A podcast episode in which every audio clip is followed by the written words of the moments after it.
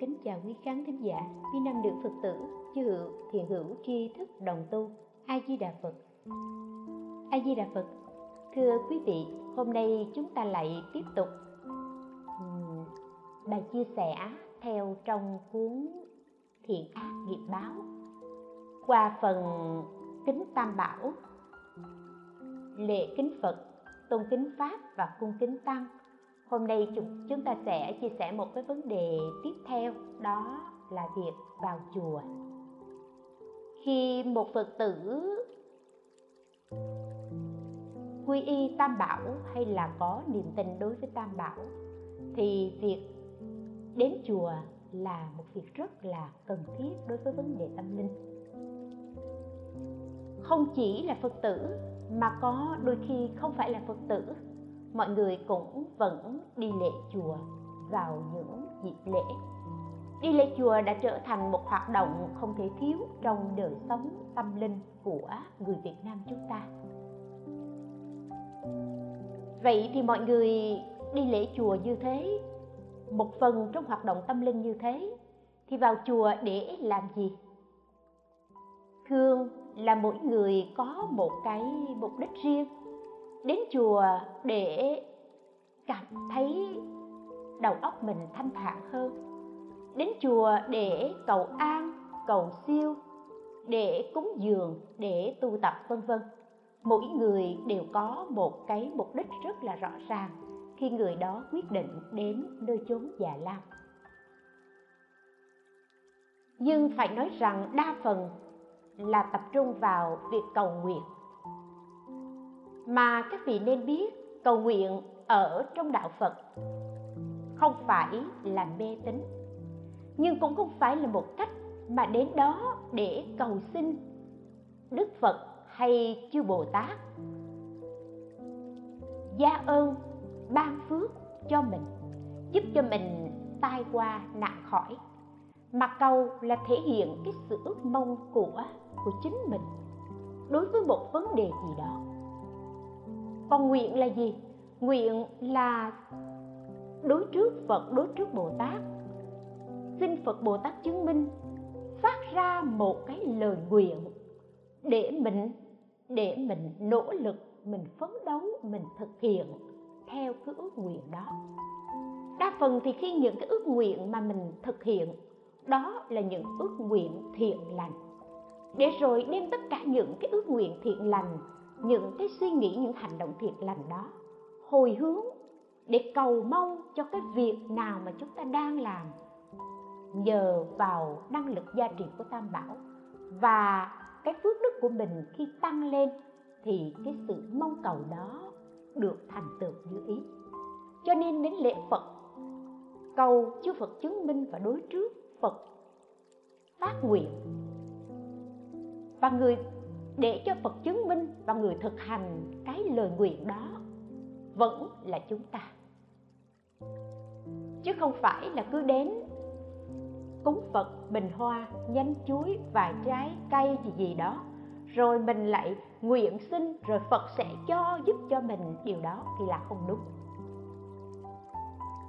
Và nhẹ nhàng hơn là vào chùa để tìm một cái sự an tịnh nơi tâm hồn. Ở chùa di đà thì thông thường có những khi có những người cũng có thể họ là phật tử, nhưng cũng có những người họ không phải là phật tử. Tại vì sao? Có những người là phật tử, họ đến chùa thì họ lễ phật, vân vân, khi mình nhìn vào mình rất là dễ nhận biết. Nhưng có những người họ không phải là phật tử, thậm chí họ cũng không biết lễ phật là gì. Họ đến chùa, họ tìm một cái gốc nào đó thanh tịnh, họ ngồi ở đó.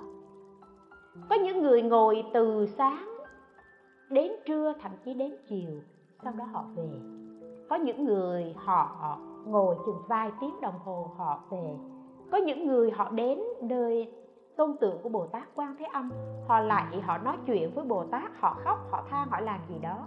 Xong đó họ về và mỗi người nhận được một cái kết quả khác nhau tùy nơi sở cầu và sở nguyện của họ. Tuy nhiên, một thực tế cho thấy thì trước những lo toan, những cái sự tranh giành được mất hơn thua, ở trong cái cuộc mưu sinh quay cuồng với tốc độ chạy đua nghiệt ngã này, thì có những khi người ta cảm thấy rất là căng thẳng cảm thấy rất là mệt mỏi. Và có những lúc người ta cảm thấy dường như tuyệt vọng. Thì người ta tìm đến cảnh chùa, tìm đến nơi nơi thanh tịnh, nơi trang nghiêm đó để người ta tìm lại cái sự bình an trong tâm hồn họ. Cho nên ở chùa Di Đà nhiều khi khi mà ai đó họ đến, họ ngồi ở một cái chỗ Ừ, để họ tìm sự thanh tịnh, thì cứ để cho họ ngồi như vậy. Mình hãy tôn trọng cái không gian riêng biệt của họ. Nhưng chắc chắn một điều rằng khi họ tìm đến chùa, họ đối diện với cái cảnh thanh tịnh ở chùa và họ nghe được những tiếng niệm phật, họ nghe được tiếng chuông chùa, vân vân, thì những cái cảnh thanh tịnh đó sẽ giúp cho tâm hồn của họ lắng xuống và họ cảm giác bình an hơn, thoải mái hơn. Để họ bắt đầu tiếp sức, tạo ra cái năng lượng tích cực mà họ trở về cuộc sống bình thường, để họ lại tiếp tục đương đầu với cuộc sống. Cho nên, không gian thanh thoát ở trong chùa giúp cho người ta dễ rũ bỏ những những phiền não, lo âu.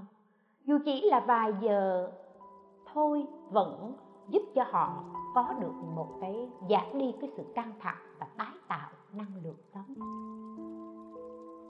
rồi có những người vào chùa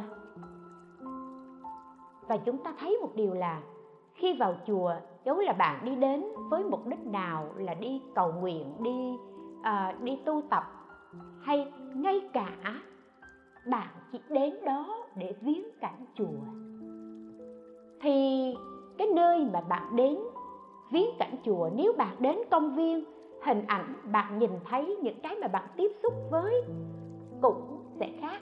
Nhưng nơi chùa chiền, nơi thanh tịnh, nơi thiền môn như vậy, bạn đến, bạn sẽ tiếp xúc với những cái hoàn cảnh, những cái môi trường nó khác.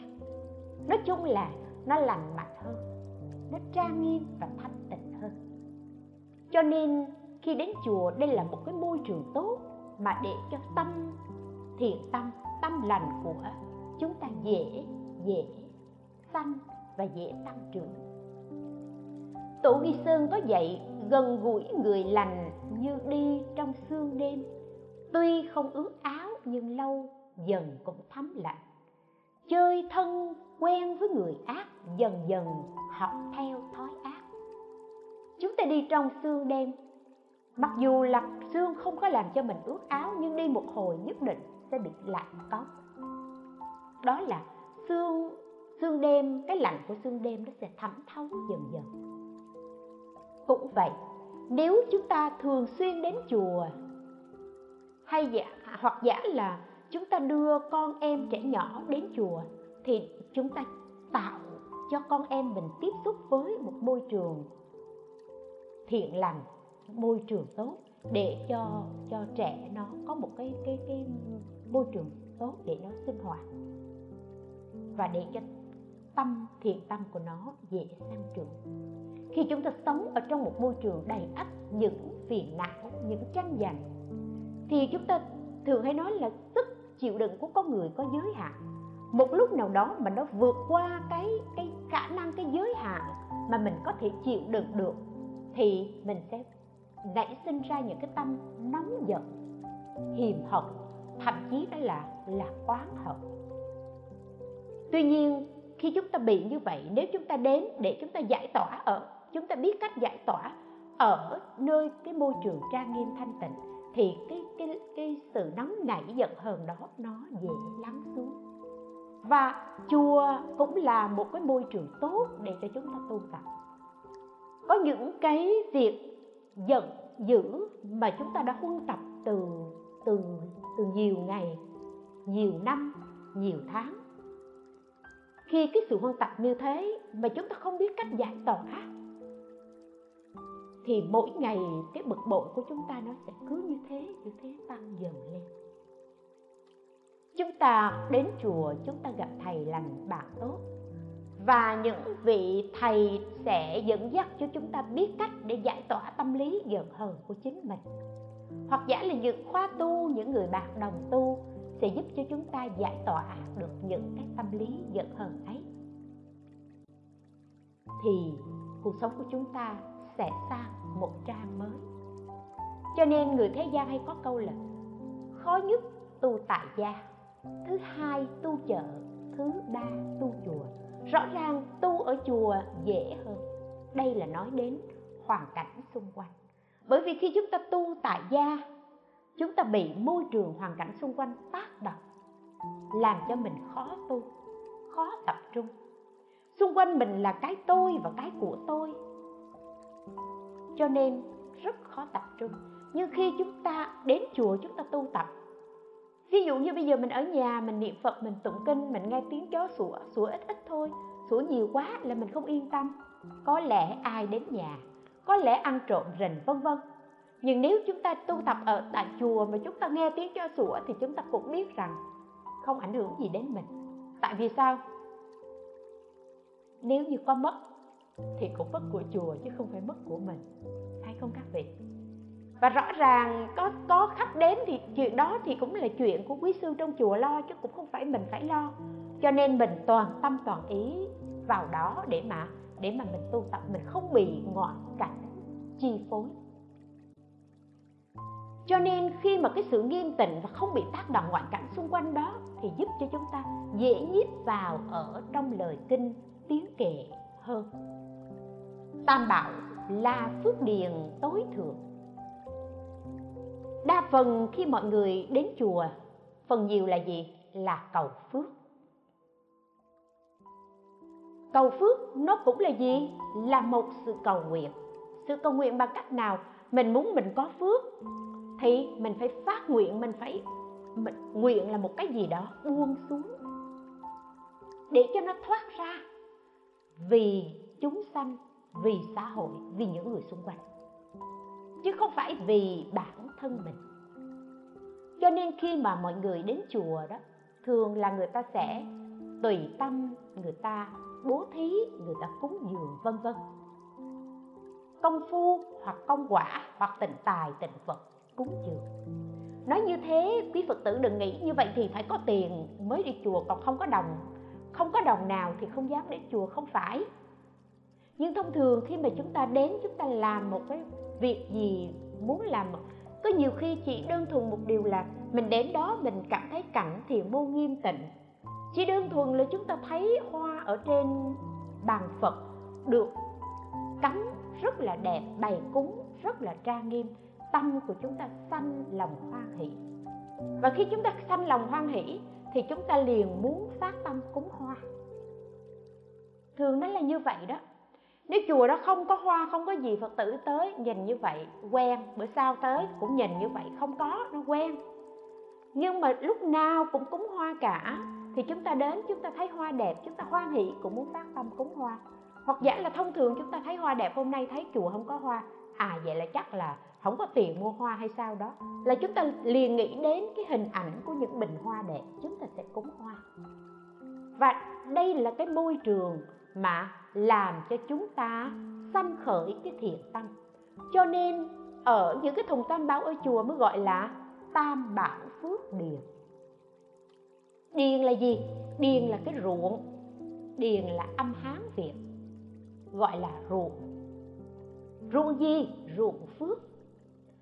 Ruộng phước của tam bảo giúp cho chúng ta gieo những hạt giống thiện lành vào đó để cho cây bồ đề của chúng ta được sanh trưởng và phát triển. Cho nên gọi là tam bảo phước điền chúng ta muốn gieo hạt nhất định phải có ruộng, phải có đất mới gieo. Không có ruộng, không có đất thì lấy gì gieo? Cho nên tam bảo là ruộng phước để để cho mọi người mọi người gieo hạt giống phước vào đó. Sẽ mỗi người tùy tâm mà cúng dường dẫu ít dẫu nhiều. Và ngay cả bạn không có đồng nào, bạn cũng vẫn có thể cúng dường được. Cúng dường bằng cách nào? Bạn nhìn thấy một bình hoa đẹp, bạn sanh tâm hoan hỷ, ai đó đã phát tâm cúng dường bình hoa này, ai đó đã cắm bình hoa này thật là đẹp để cúng dường lên ngôi tam bảo và con xin tùy hỷ. Tùy hỷ, tức là con xin vui theo cái việc đó là bạn đã có phước rồi. Cho nên nếu chúng ta biết thì chúng ta vào chùa, mỗi cử chỉ, mỗi hành động của chúng ta đều là phước đức. Chứ không phải nhất định phải mất tiền ra cúng mới là phước đức. Hoặc giả, bây giờ mình không có, mình không có có có tiền để mình cúng dường. Mình cũng có thể công quả bằng cách gì? Bạn thấy một cái rác, bạn cúi xuống bạn nhặt. Đó là phước vô lượng. Bạn thấy một cái cái cây cỏ, bạn cúi xuống bạn nhổ, đó là phước đức. Và đó cũng là phương pháp bố thí. Gọi là gì? Gọi là nội tài bố thí. Tức là chúng ta dùng cái công, cái sức lực mồ hôi của mình để mình làm đẹp, mình làm trang nghiêm cho tam bảo, gọi là nội tài bố thí. Dùng tiền bạc, vật chất để bố thí, để cúng dường gọi là ngoại tài bố thí. Và dù cho nội tài hay là ngoại tài, khi chúng ta bố thí như vậy, cúng dường như vậy, chúng ta ta được cái phước giàu sang thì mỗi người có một cái mục đích khác nhau đi đến chùa nhưng nói chung thì ai đến chùa cũng với một cái tâm thiện lành và một ước nguyện thiện lành cả. Có người chỉ trừ những người vào chùa với cái ý ăn trộm, thì đó không phải là cái tâm thiện lành và cái ước nguyện thiện lành. Còn hầu như tất cả mọi người vào, dù bạn chỉ là bạn nhiều phiền não quá, bạn đến đó bạn tìm một không gian yên tĩnh để bạn ngồi, bạn hít thở cái không gian yên tĩnh đó và bạn tìm sự tĩnh lặng trong tâm hồn. Đó cũng chính là một ý nghĩ và một hành động thiện lành. Bởi vì nếu như bạn không đến chùa, bạn đi ra quán nhậu thì có phải là là sau khi bạn nhậu nhẹt xong rồi bạn về là nhà ta cửa nát. Bạn gặp những người bạn xấu tác động vào, làm cho bạn có những suy nghĩ tiêu cực thì gia đình tan nát nhưng bạn vào chùa thì mọi việc sẽ khác đi, suy nghĩ của bạn sẽ tích cực hơn, tâm của bạn sẽ lắng xuống, bạn không còn những nóng nảy, giận hờn, vân vân. Đó là những hành động thiện lành. Và điều mà chúng ta cần chia sẻ hôm nay, đó là những điều mà có thể bạn đã biết hoặc là chưa biết thấu đáo. Thì việc hôm nay là việc mà bạn vào chùa, bạn cần nên biết. Cho nên chúng tôi sẽ chia sẻ ở phần này. Vào chùa cần nên biết. Nên biết như thế nào? Việc đầu tiên chúng ta vào chùa phải nói là chúng ta lễ phật.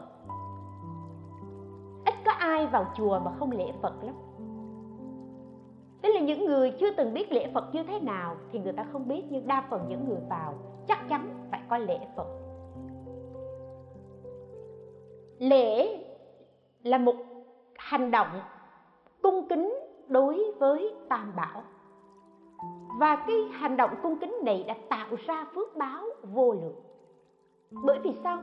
Bởi vì khi ta kính lễ, không phải ta lại để phật ban phước cho cho chính mình, ban phước cho gia đình mình, mà khi chúng ta chắp tay, chúng ta lễ lại, thì ngay lúc đó tất cả những sự ngạo mạn của chúng ta đồng thời đổ xuống đổ xuống tất sự ngạn mạn và lúc đó cái tâm của chúng ta, cái tâm thiện lành chúng ta trải ra và chúng ta sẽ xin học theo những gì mà đức phật dạy. Nhờ đó mà ngay trong một ý niệm khi chúng ta lễ lại xuống đã tạo nên nên công đức hoặc là phước đức vô lượng vậy thì phước đức này hay công đức này không phải do phật bồ tát ban cho mình, mà là gì? Do chúng ta tạo ra bằng những suy nghĩ từ nơi từ nơi ý, bằng những hành động thực tế, tiễn nơi nơi thân, bằng một câu nam mô phật, nơi miệng của chính mình. Và hành động thiện lành sẽ sẽ chiêu cảm, lấy quả báo tốt.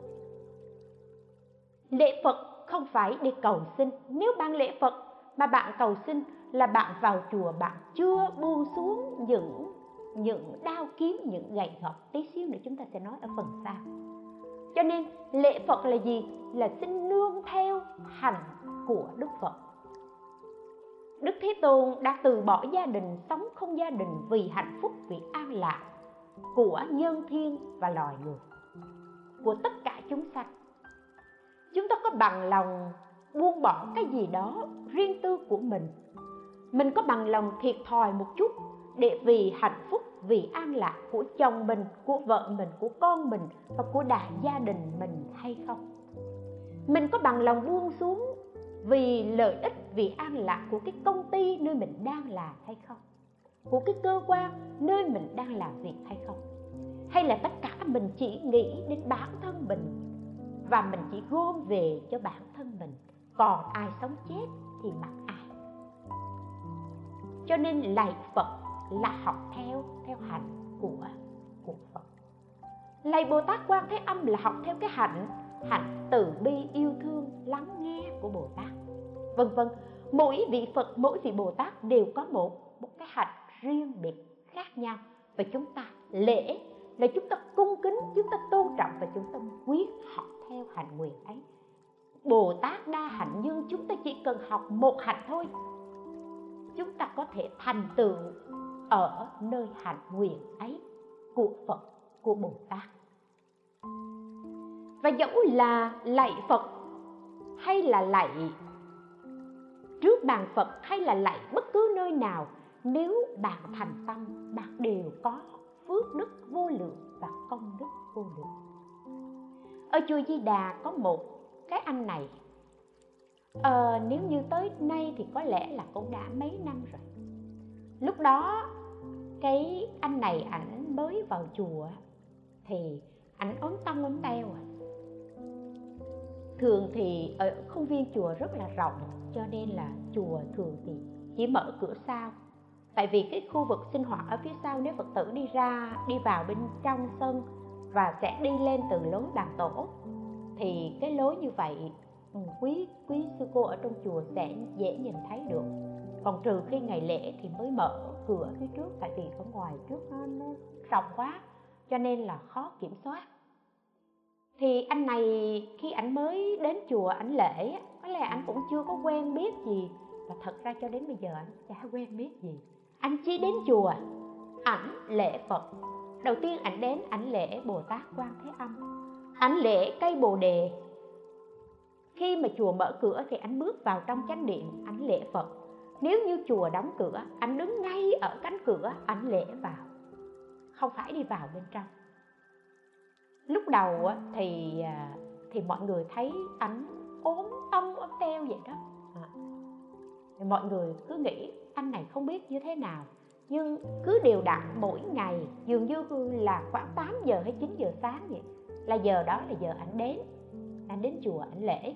Có khi ảnh đến sớm hơn như thường ảnh hay đến vào khoảng 8 giờ. Anh cứ lễ như vậy. Cho nên ở chùa quý sư mới mới mới, khi mà muốn nói đến anh đó thì cứ nói là, cái chú lại cửa.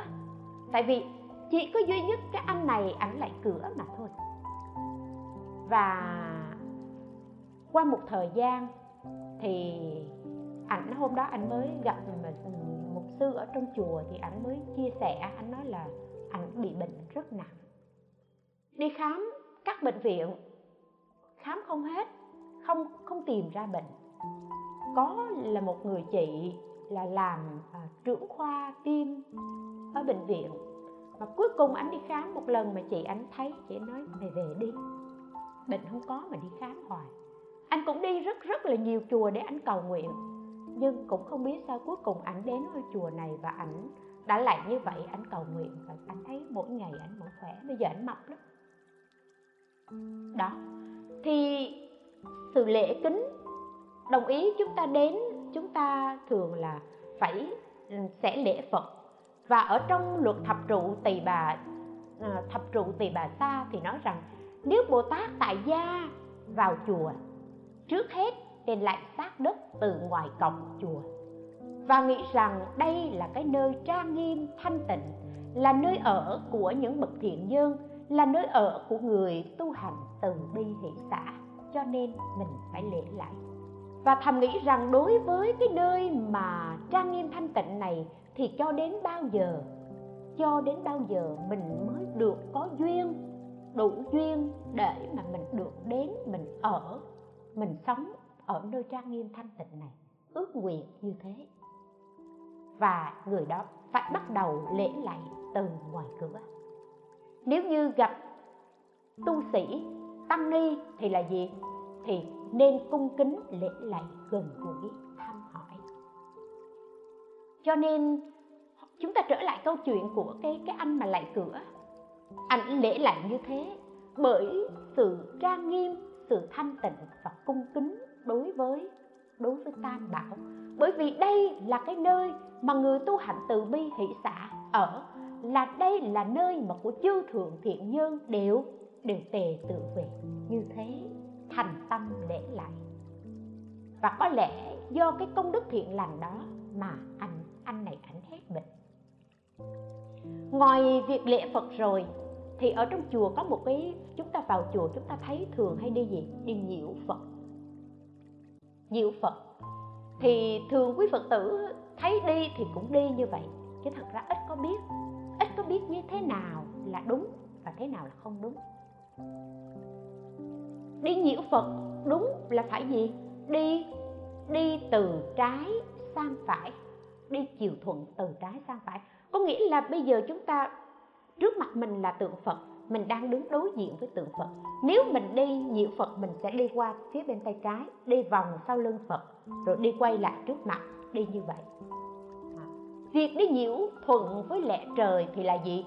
Đi từ hướng tây chuyển sang hướng bắc, đó là là nhiễu thuận, đó là đi từ trái sang phải. Và cung kính hướng về phật.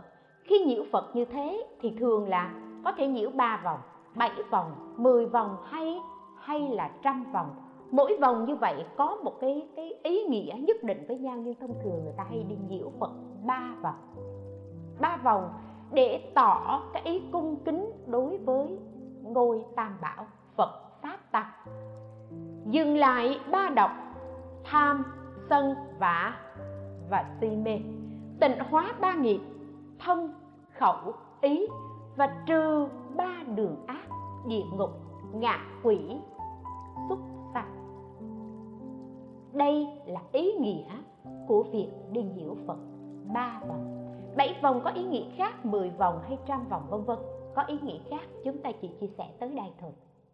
Cho nên là quý phật tử, nếu mà chúng ta đến chùa, chúng ta lễ phật, các vị nên nhớ là phải nhiễu từ từ trái sang phải. Chúng ta đứng đối diện với phật như vậy thì thì chúng ta bắt đầu quay đi từ trái sang phải. Tiếp theo việc nhiễu phật phật rồi á, thì chúng ta đến chùa sẽ có một cái lợi tiếp theo nữa đó là được học pháp. Mà học pháp chúng ta thấy đến chùa chỉ đơn thuần là nếu như chúng ta không gặp chư tôn đức tăng ni để chúng ta thưa hỏi, thì ở trong chùa có những cái câu pháp ngữ ngắn ghi trong đó mỗi câu đều có những cái ý nghĩa nhất định, khuyến khuyến thiện chúng ta chỉ cần nhìn ở trong những câu đó thôi thì chúng ta có thể tu suốt cuộc đời. Không làm các việc ác, nên làm các việc lành, giữ tâm ý thanh tịnh, đó là lời phật dạy. Không làm ác, chỉ làm lành và giữ tâm ý thanh tịnh, chúng ta về, chúng ta thực hành suốt cuộc đời.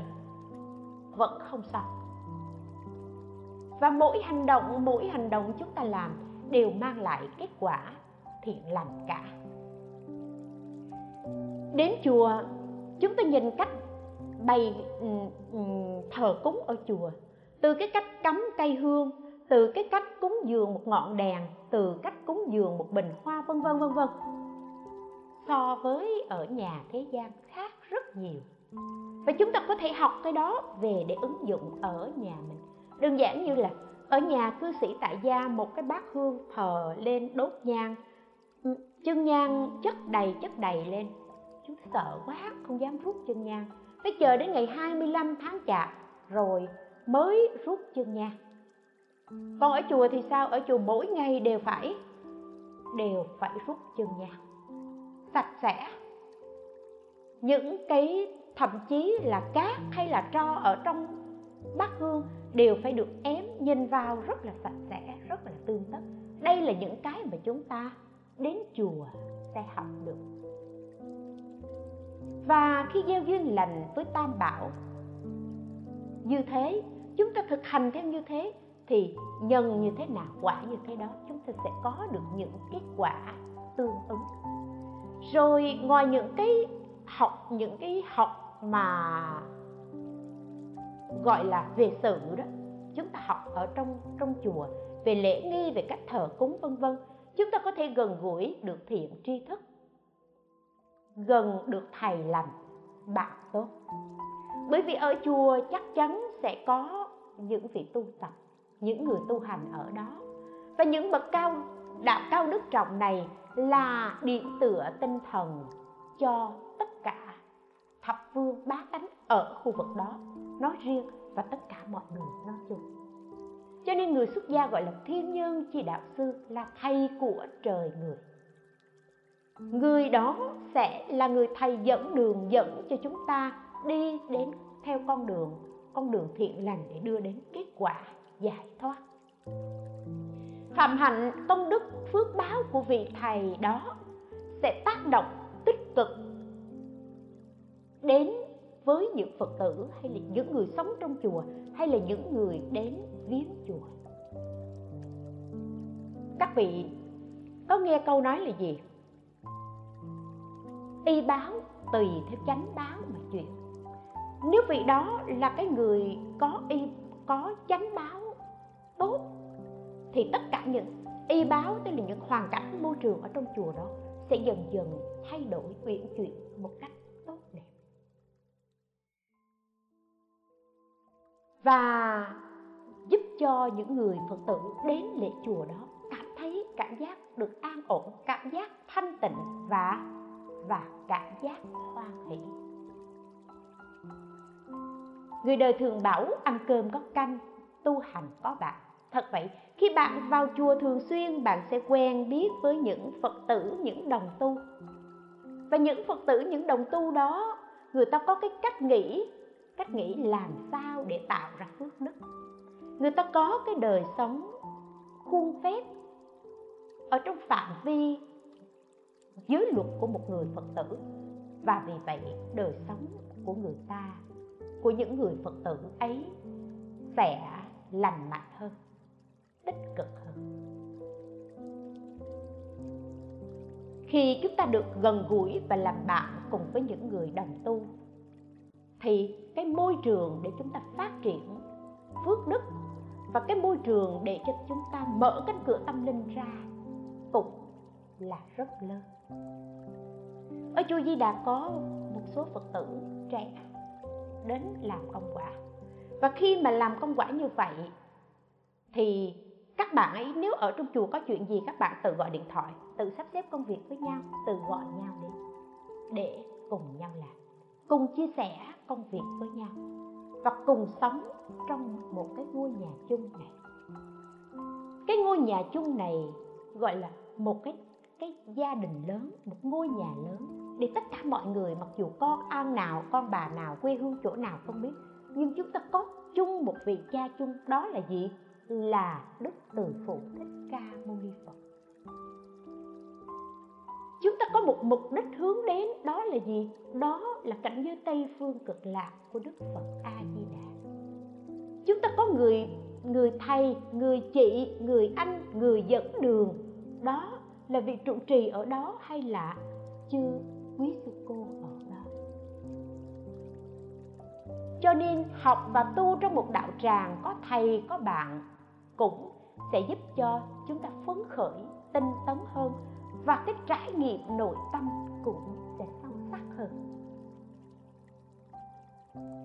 Ở trong kinh thất phật nói rằng ở chùa thì có 18 vị thần bảo vệ chùa. Đó là gì? Một là mỹ âm, hai là phạm âm, ba là thiên cổ, bốn là tháng diệu, năm là tháng mỹ sáu là ma diệu, bảy là hương âm. Tám là sư tử, chín là diệu tháng mười là phạm hưởng, mười một là nhân âm, mười hai phật nô, mười ba tháng đức, mười bốn quảng mục, mười lăm diệu nhãn mười sáu triệt thính, mười bảy triệt thị và mười tám là biến thị. Đây là tên của 18 vị thiện thần thường gia hộ thường ủng hộ cho ngôi già lam. Vậy thì tam bảo đối với già lam có 18 vị thần ủng hộ như thế, thì cái người mà cái người đến chùa cũng sẽ được thiện thần thường gia hộ. Nếu như bạn không đến chùa, bạn có một cái việc gì đó, bạn không đến tìm một cái nơi thanh tịnh này, mà bạn ra bạn tìm một quán nhậu nào đó bạn nhậu rồi bạn gặp bạn nhậu bạn nhậu tác động những cái suy nghĩ xấu, thì câu chuyện nó sẽ trở thành khác. Nhưng đến chùa, tại sao tâm mình dễ thanh tịnh và ý nghĩ dễ thiện lành?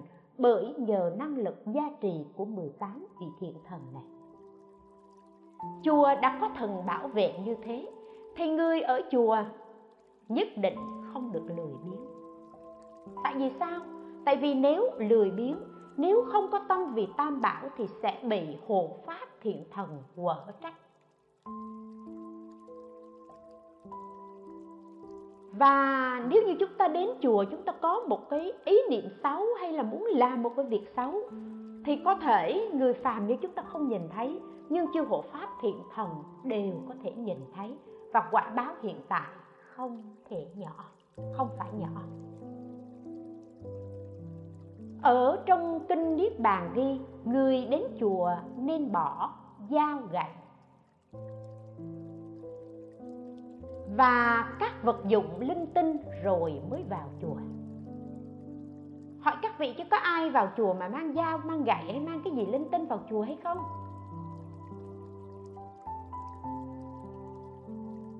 Ở đây chúng ta phải hiểu, bỏ dao gậy tức là bỏ lòng giận hờn đối với tam bảo là dao gậy bởi vì khi chúng ta giận hờn, chúng ta có thể nói những lời không dễ thương, làm phá hoại tam bảo, phá hòa hợp tăng cho nên bỏ dao gậy, tức là bỏ sự giận hờn ấy.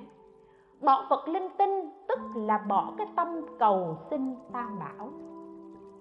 Nhiều khi chúng ta bỏ dao gậy, không giận hờn gì hết. Ở chùa, bực lắm nhưng không giận, về nhà mới nói cho mọi người biết là tôi giận thôi. Ở ngay chùa không nói hầm hầm đi về thôi.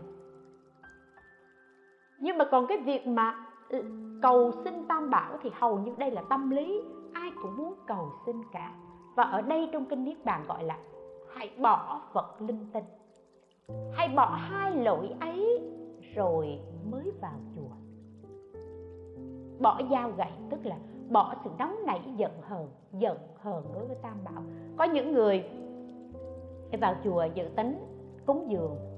Nhưng hôm nay đi vào chùa chắc tối hôm qua bị mũi cắn dữ quá thầy không có ngủ ngon cho nên hôm nay trong mình của thầy khó ở khó chịu lắm. Vì vậy mình mới vào mình gặp thầy mình hỏi thầy cũng không nói gì. À, mình quay qua hỏi vài câu trả lời có vẻ miễn cưỡng nhìn thấy ghét không có thèm cúng nữa. Thôi không cúng chỗ này tôi đi cúng chỗ khác mắc mớ gì mắc hầm hầm rồi quay về giận đó giận ai? Giận thầy giận cô giận ai giận những vị tu sĩ ở trong chùa. Hoặc giả nhiều khi đến chùa thì à, mình nói con bạch thầy à, nếu như thầy thấy con có lỗi gì thì thầy cứ thẳng thắn thầy chỉ lỗi cho con sửa lỗi. Con cũng không có biết là mình sai như thế nào. Nhưng lúc nào đó mình sai thầy thẳng thắn chỉ lỗi, để cho mình sửa lỗi là tự nhiên mình không vui. Khen thì vui, mà nếu chỉ lỗi thì không vui. Mà không vui thì sao? Thì giận. Thì giận mà giận bỏ chùa này thì đi chùa khác cũng tốt thôi. Bỏ chùa bỏ chùa này đi chùa khác miễn là có đi là tốt. Nhưng nếu như bạn bỏ chùa này, bạn đi chùa khác rồi liệu chùa khác có làm cho bạn mất lòng hay không? Rồi bạn lại tiếp tục bạn bỏ chùa này, bạn lại đi chùa khác chùa tam bảo chỗ nào cũng giống nhau. Cái vấn đề không phải là bạn đi chùa a hay chùa b chùa c mà vấn đề là ngay cái chỗ cái tâm giận hờn cái dao gậy mà bạn mang đến chùa đó bạn phải bỏ xuống. Rồi chưa nói đến tiếp theo nữa là gì? Sau khi giận rồi á, là bắt đầu đi ra chùa khác rồi lại nói xấu. Đây là đây là mở cánh cửa địa ngục để cho bản thân mình bước vào rồi có ai hùa theo thì kéo người đó cùng vào. Cho nên tội này không phải nhỏ, vì vậy chúng ta phải bỏ xuống, buông bỏ những sự giận hờn. Buông bỏ những vật linh tinh, đừng có cầu xin, mà phải thật thật là bây giờ bạn cầu xin rằng cầu phật gia hộ cho con, tháng này con con có tiền. Nhưng mà rồi sao ở nhà không có chịu đi làm? Cái gì đi làm thì tới tháng mới lãnh lương. Còn chỉ cầu xin thôi mà không ở nhà, không đi làm. Tới tháng tiền lương ai phát cho mình để mình lãnh. Cho nên, cầu nguyện nhưng mà phải gì? Có cái chữ nguyện tức là phải thực hành. Chứ còn chỉ cầu thôi mà không thực hành thì không bao giờ thành tựu được. Ngoài việc bỏ dao gậy bỏ những vật linh tinh như thế rồi là gì? Phải ca tụng tam bảo khen ngợi tam bảo. Ở trong à, ở trong sách chư tổ dạy là phải ẩn ác dương thiện. Ẩn ác là gì? Những cái gì thấy nó xấu thì thì che đậy. Những cái gì thấy nó đẹp thì bày ra. Không có nghĩa là bản thân mình xấu quá rồi cái mình cứ đi giấu cái xấu đi rồi cái gì tốt đẹp của mình là mình cứ bày ra một cách giả dối. Mà là khi chúng ta học, chúng ta phải biết chọn lọc cái tốt, cái đẹp chúng ta học. Còn cái nào xấu, đừng có mang rác vào ở ở trong tâm thức của chúng ta. Người ta bảo đi một ngày đàn học một sàn khôn là bạn sẽ học được cái tốt đó để bạn thực hành theo.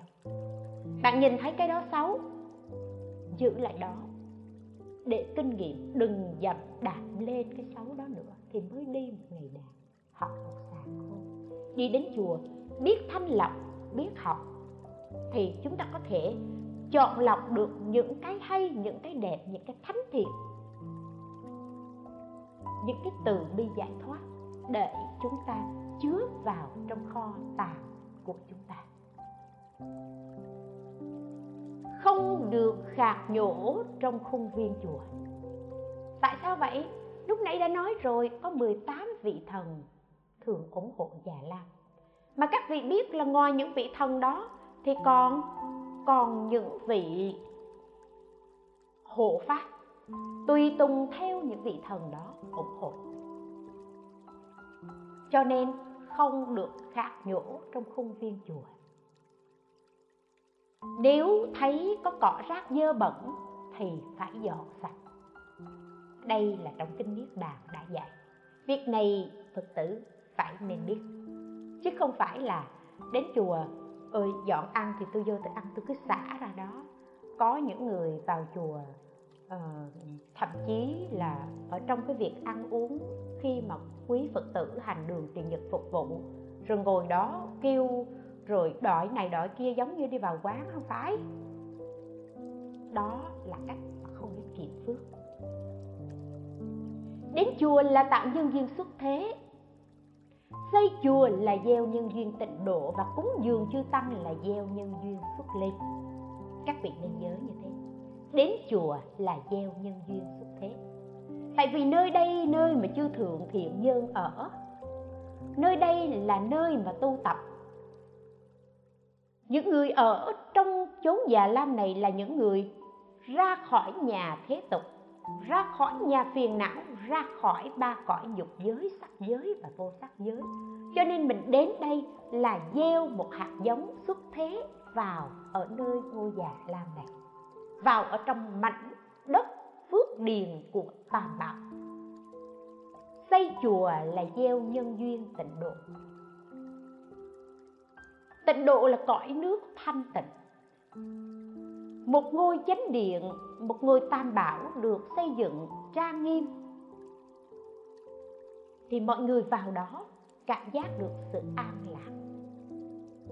Có cái nhân tịnh độ ở cõi ta bà này thì mới đưa đến cái quả tịnh độ ở ở thế giới cực lạc hay ở những cõi nước phương khác.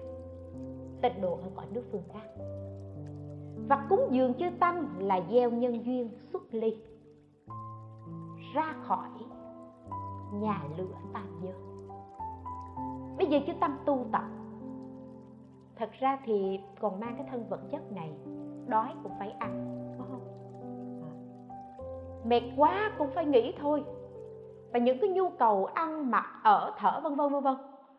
Người thế gian như thế nào chư tăng đều như thế ấy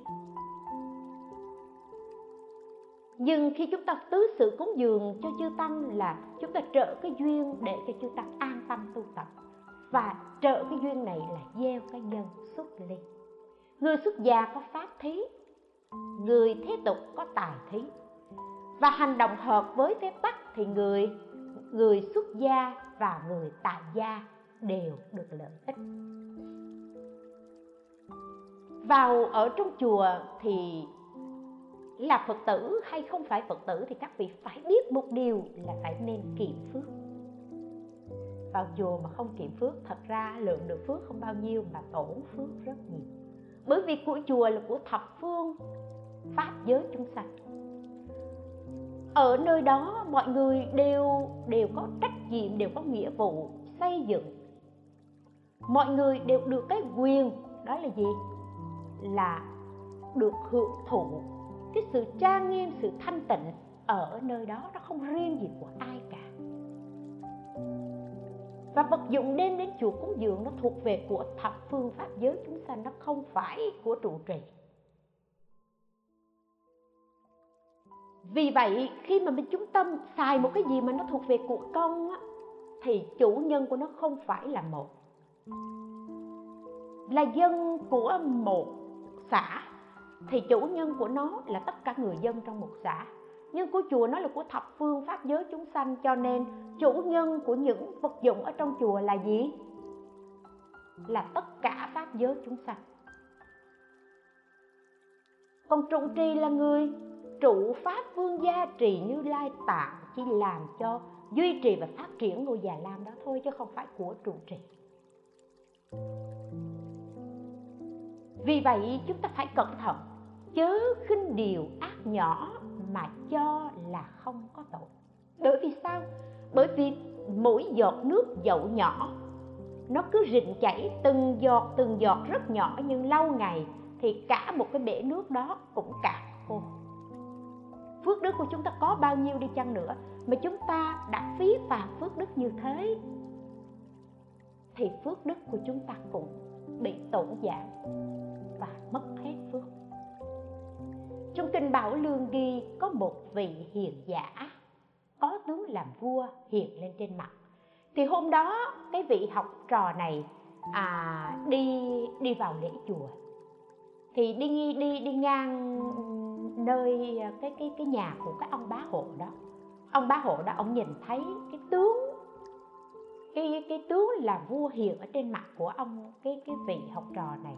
À cái tướng làm quan hiện lên cái mặt của vị học trò này thì cái ông bá hộ này ông mới nói là à, tôi muốn gả con gái của tôi cho cho cậu. Thì người học trò này mới nói là ông chờ tôi vào tôi lễ chùa cái đã rồi sau đó về muốn nói chuyện cưới xin gì thì nói. Sau khi lễ chùa xong cái vị học trò này về ghé qua nhà ông trưởng giả và mới đề cập lại vấn đề cưới sinh ông trưởng giả này nhìn cậu học trò xong nói không giờ tôi không gả nữa. Thì người học trò này nói lúc nãy cũng tự ông sướng lên là ông gả con gái bây giờ cũng tự ông từ chối là lý do vì sao? Thì người học trò à, à thì cái ông ông trưởng giả này ông mới nói là tôi nói thật là tại vì lúc nãy tôi thấy trên mặt của cậu có cái cái tướng làm quan lớn.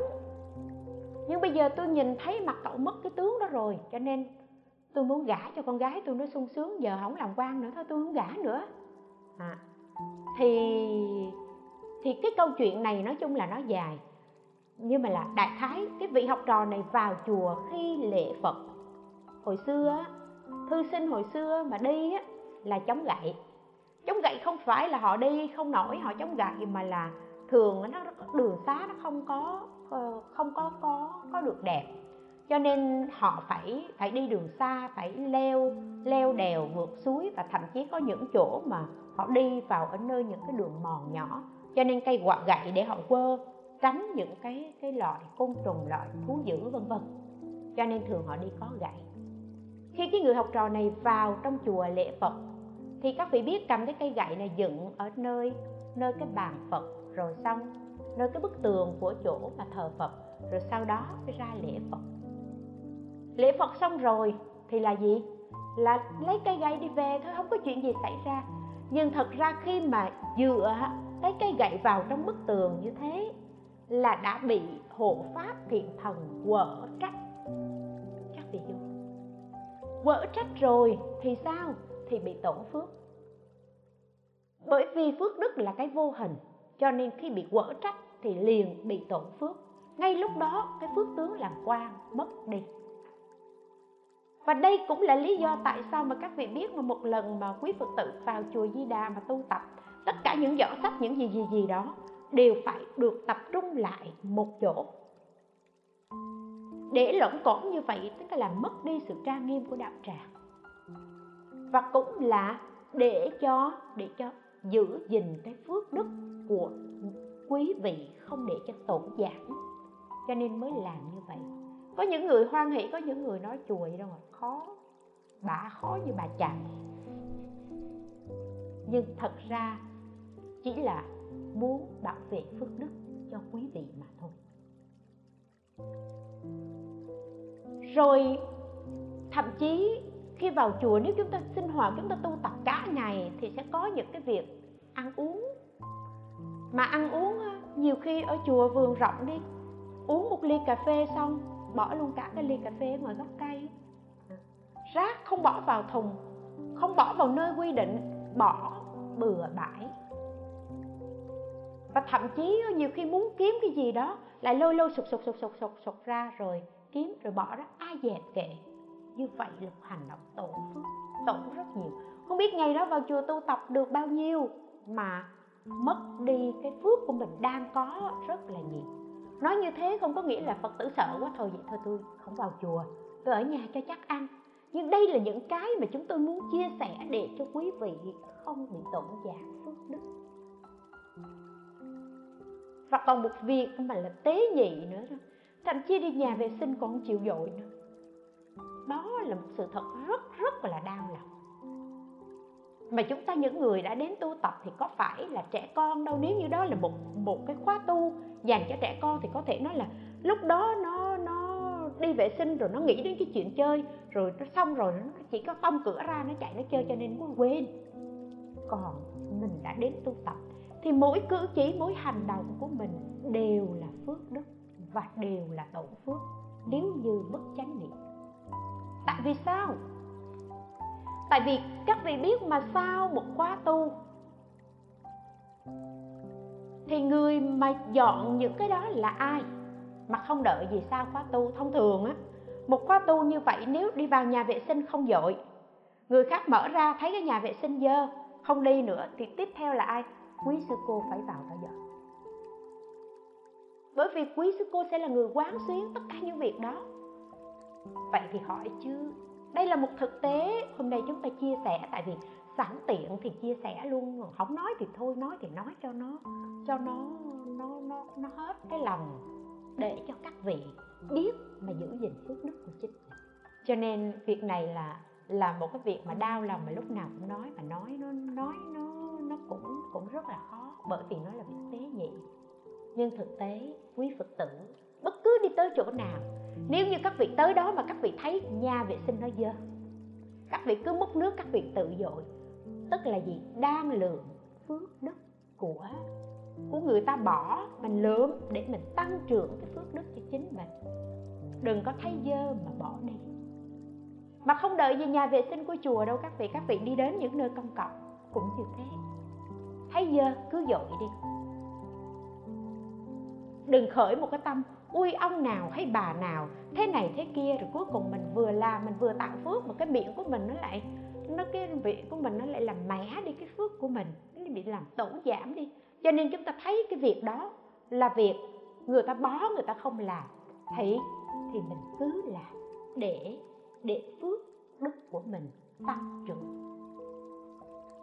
Trong kinh pháp cú lại nói, chớ khinh điều thiện nhỏ mà cho là không phước bởi vì giọt nước, từng giọt nước nhỏ, nhưng lâu ngày sẽ chất đầy cả chung lớn. Tại vì sao có những việc thiện rất nhỏ, nhưng mà phước đức thật là vô lượng, vô biên? Trong kinh bồ tát bản hạnh có kể câu chuyện ngày xưa lúc đức phật còn tại thế. Có một lần đức phật bảo 500 vị a la hán là, các ông hãy nói xem đời trước mỗi người tạo cái nhân duyên gì mà nay các ông được cái duyên gặp ta và được đắc đạo. Thì lúc bấy giờ, ở trong chúng, có một vị a la hán tên là bà kiệt đa lê, từ tòa ngồi đứng dậy đảnh lễ và thưa với đức phật rằng, bạch đức thế tôn, còn nhớ trước đây vô số kiếp, có đức phật định quang ra đời. Và sau khi mà đức phật định quang, đã giáo hóa chúng sanh, nhập niết bàn rồi thì mọi người xây tháp để để cúng dường. Lúc đó là vào thời mạt pháp. Vào thời mạt pháp tức là cái thời mà cách đức phật nhập niết bàn rất là xa. 1.500 năm ở đời của chúng ta hiện tại gọi là đời mạt pháp. Thì lúc đó có một người nghèo không có kế sinh nhai. Cho nên ông này mỗi ngày đi đi vào rừng đốn củi và về về bán để mà để mà sống qua ngày thì có một hôm ông ta vào rừng đốn củi và ông ta lại phát hiện được là ở trong rừng đó có một ngôi một ngôi chùa đã bỏ hoang lâu ngày. Mà mà không có người lui tới gì ở đó. Cái ông này cảm thấy lạ quá thì mới bước vào ở trong bên trong. Ngôi chùa hết sức là đồ sộ nhưng mà là gì? À, lại không có người và ông lại nhìn thấy ở trên tượng phật có bị bỏ hoang lâu ngày cho nên là bị những, ờ, những cái cái dơ rác rưởi và dán nhợn đồ nó đóng đầy cả. Thì lúc đó ông ta khởi cái tâm khởi cái tâm vui mừng đảnh lễ phật. Và tự nhiên cảm thấy có một cái gì đó thương kính và ông ta lúc đó mới phát tâm là ông ta dùng cỏ cây bó lại làm chổi và ông ta đã đã quét cái nơi tháp thờ phật ấy. Ông ta không hề biết là quét tháp như vậy có công đức hay không có công đức. Ông chỉ đơn thuần là ông sanh tâm, cung kính và hoan hỷ khi nhìn thấy tượng phật. Và vì thấy chỗ này dơ bẩn cho nên muốn quét để cho sạch sẽ như thế thôi. Thì sau khi ông ông đã quét và dọn chặt cỏ cây hết ở đó rồi thì ông bắt đầu đi nhiễu nhiễu tháp tám vòng. Tức là ông đi nhiễu xung quanh phật tám vòng, lễ phật xong rồi ông đi về, gánh củi đi về. Và nhờ cái công đức mà quét tháp, cho nên sau khi qua đời, người ấy sanh vào cõi trời quan âm. Ở trong cung điện đồ sộ làm bằng các thứ báo, ánh sáng rực rỡ, đẹp nhất trong các cõi trời. Khi hết tuổi thọ ở cõi trời quan âm thì người ấy làm chuyển luân thánh vương một trăm lần, có đủ bảy báo. Khi hết một trăm lần làm chuyển chuyển luân thánh vương, thì vị ấy sinh vào nhà vua chúa. Nhưng mà có một cái điều đặc biệt là vị ấy sinh ra nơi nào thì là nhà rất là giàu tiền của vô số. Và cái sắc thân, sắc tướng xinh đẹp không ai sánh kể. Và cái điều quan trọng nữa là gì? Là người ấy bước đi khi mà người ấy đi tới chỗ nào thì đường xá tự nhiên sạch sẽ và trên không mưa xuống các thứ hoa. Kể câu chuyện như thế xong, ba kiệt đa nói, bạch đức thế tôn, cái người nghèo vào thời xưa đó, nhờ công đức quét thác nên trong một a tăng kỳ kiếp và 90 kiếp, không bị đọa vào đường ác dù sinh ở bất cứ nơi đâu đều được hưởng phước báo giàu sang và cho đến bây giờ, người ấy xuất gia, được gặp Phật, xuất gia tu hành và chứng quả A La Hán có đầy đủ tam minh, lục thông, bạch đức thế tôn. Người đốn củi nghèo vào thời ấy chính là thân con hiện nay. Cho nên các vị thấy chỉ có một việc làm thiện dù nhỏ, rất nhỏ, như sợi lông. Đối với tam bảo, thì người đó sinh ra nơi nào cũng được phước cả. Chúng ta từ đó so sánh một cái việc làm thiện lành rất nhỏ mà lại được phước lớn như thế, thì những hành động cố ý phá hoại chùa tháp làm dụng của thường trụ, làm mất đi sự trang nghiêm của tam bảo thì tội vô số kiếp. Nếu như chúng ta dùng một lời hủy bán đối với tam bảo, một lời phỉ bán đối với một người tu hành nào đó và để cho cái sự phỉ bán này nó lan tỏa lan tỏa và làm cho người ta mất đi niềm tin với tam bảo, thì cái tội của chúng ta đọa lạc vào vô giá địa ngục khó mong thoát khỏi. Đây không phải là lời hù dọa, mà nó là nhân quả hiển nhiên và trong kinh đức phật đã dạy như thế. Vì vậy, khi chúng ta đến chùa, cần nên biết, những cái gì kiệm phước thì cần kiệm, những cái gì buông xả được thì nên buông xả. Có những người đi vào chùa, thường là những, đây là những người mà lâu lâu đi lễ đó, cầm một bó nhang vào chùa. Cầm một bó nhang vào chùa thì đốt hết một bó nhang đó, nguyên một một bó lửa sáng rực như vậy khấn phái rồi rồi đốt nhang đặt nhang lên ở trên lư. Nếu như đó là một ngôi chùa chật thì phải nói là tất cả mọi người mà có mặt ở trong đó đều được hít khói hương và đều được bổ phổi cả. Cho nên, chúng ta nên nhớ chúng ta đương nhiên đi vào chùa không thể mang ba cái nhang đi vào, mang một bó nhang vào. Nhưng chúng ta đốt hương thì chúng ta cần đốt ở những vị trí có bát hương. Và chỉ cần một cây là đủ, không cần phải đốt cả bó phần hương còn lại các vị có thể mang về hoặc các vị có thể để lại để để cúng dường tam bảo. Đừng có nghĩ rằng bó hương này tôi mang vô là tôi phải đốt hết. À, bây giờ thì uh, hương nó độc hại cho nên có rất nhiều ngôi chùa không có không có để cho phật tử đốt hương nhiều ở bên trong chánh điện. Ngoài cái việc độc hại thì còn nó làm khói đen bám ở trên tượng phật mất đi tí cái sự trang nghiêm. Rồi nữa khi chúng ta cắm một cây hương, phước đức của chúng ta, tâm của chúng ta, cái sự thành kính của chúng ta có đặt ở đó hay không, là cây hương có đứng hay không? Có nhiều người bước một chân trước, chân sau, cắm hoặc một cái cây hương xuống đó, mặc cho nó nghiêng, nó ngã, nó như thế nào, cắm một cái là quay đi.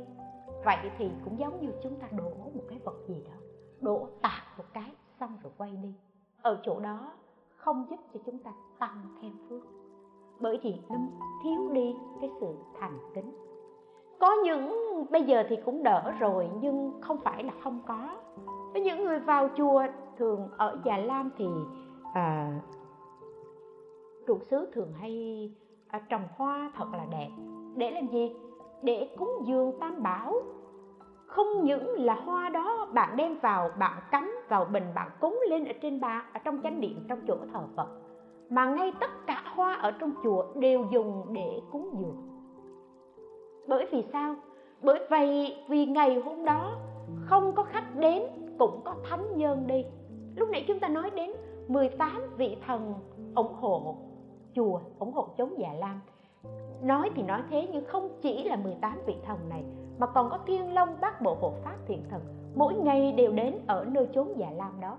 Và tất cả những hoa trong vườn dùng để cúng dường chúng ta đừng lấy một cái lý do vậy thì con xin lọc đưa cái tay bẻ một cành hoa.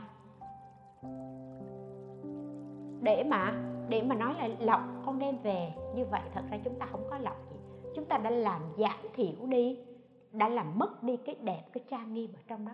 Mặc dù chỉ là mất một cành hoa thì nó không có phải là nó mất đẹp của cái vườn hoa đó.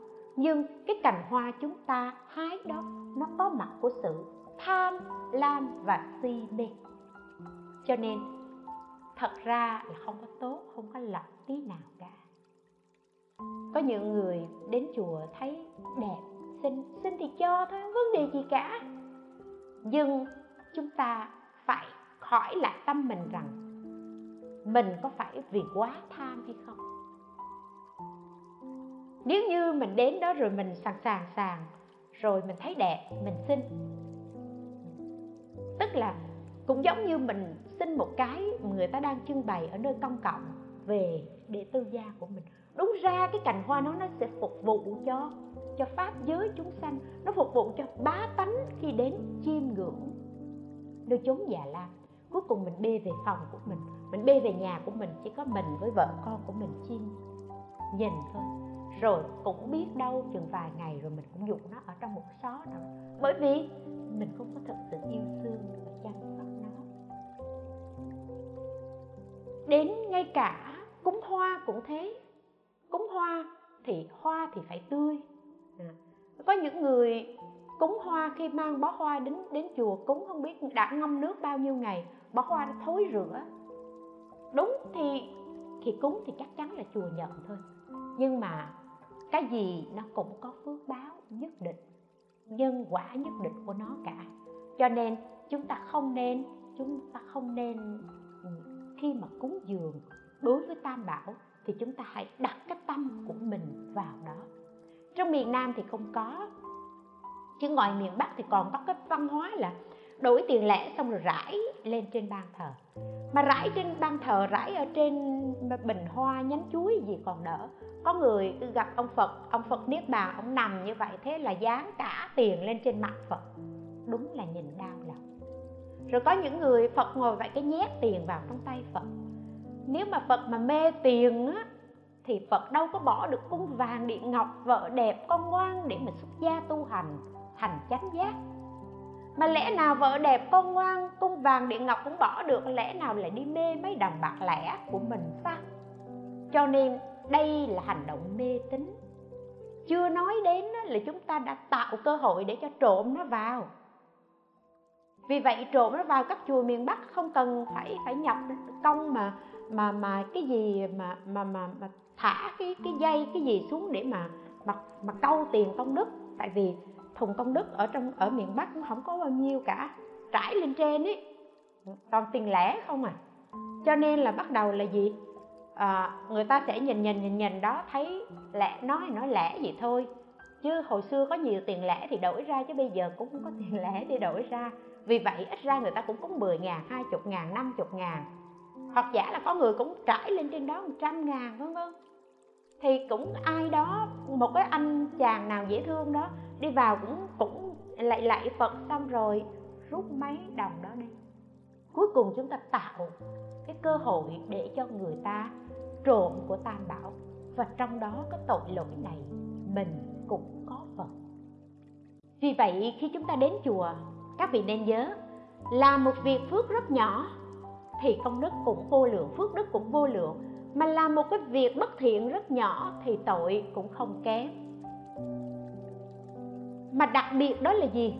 Đó là cái công cái việc mà làm công quả quét chùa việc này phước vô lượng. Ở trong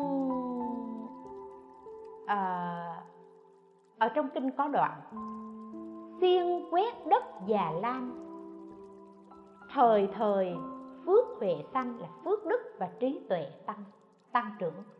Tuy không có khách đến cũng có thánh nhân đi chúng ta phải biết như vậy. Cho nên ở trong kinh tạp bảo tạng có kể câu chuyện ngày xưa ở nước xá vệ có một ông trưởng giả. Ông này, ông xây một cái ngôi chùa tháp. Và sau khi qua đời, thì nhờ cái công đức xây chùa này, ông được sanh lên cõi trời đau lợi. Bà vợ của ông, sau khi chồng của mình chết rồi thì bà buồn lắm, bà nhớ chồng. Mà nhớ chồng thì làm gì? Mỗi ngày bà đến chùa, bà quét bà quét chùa làm công quả quét dọn lau dọn ở trong chùa. Và cứ nhớ chồng hoài. Thì hôm đó cái cái ông này từ ở cung trời đau lợi ổng mới thấy vợ của ổng mỗi ngày tại vì các vị biết những người sanh thiên á, thì người ta khi mà người ta sanh về cõi trời thì người ta mới quay lại biết được là mình từ đâu mình sanh ra do nhân duyên gì phước đức gì mà mình được sanh về cõi trời. Và khi mà ông quan sát thì ông mới biết là ngày xưa nhờ ổng phát tâm ổng cúng dường cái ngôi cái ngôi chùa thờ phật. Cho nên là ông được cái phước ông sanh lên cõi trời. Và ông đồng thời ông cũng nhìn thấy cái người phụ nữ kia ngày nào cũng vô quét tháp chùa người đó chính là vợ của ông, cho nên ông thấy vợ của ông buồn nhớ ông quá thì thì ông mới hiện thân xuống ngay ở chỗ chùa đó. Ông mới hỏi bà vợ bà nhớ tôi cho nên bà buồn rầu chăng? À, thì người vợ thấy một người quá đẹp, quá lộng lẫy mà đứng trước mình, người vợ mới hỏi, ông là ai?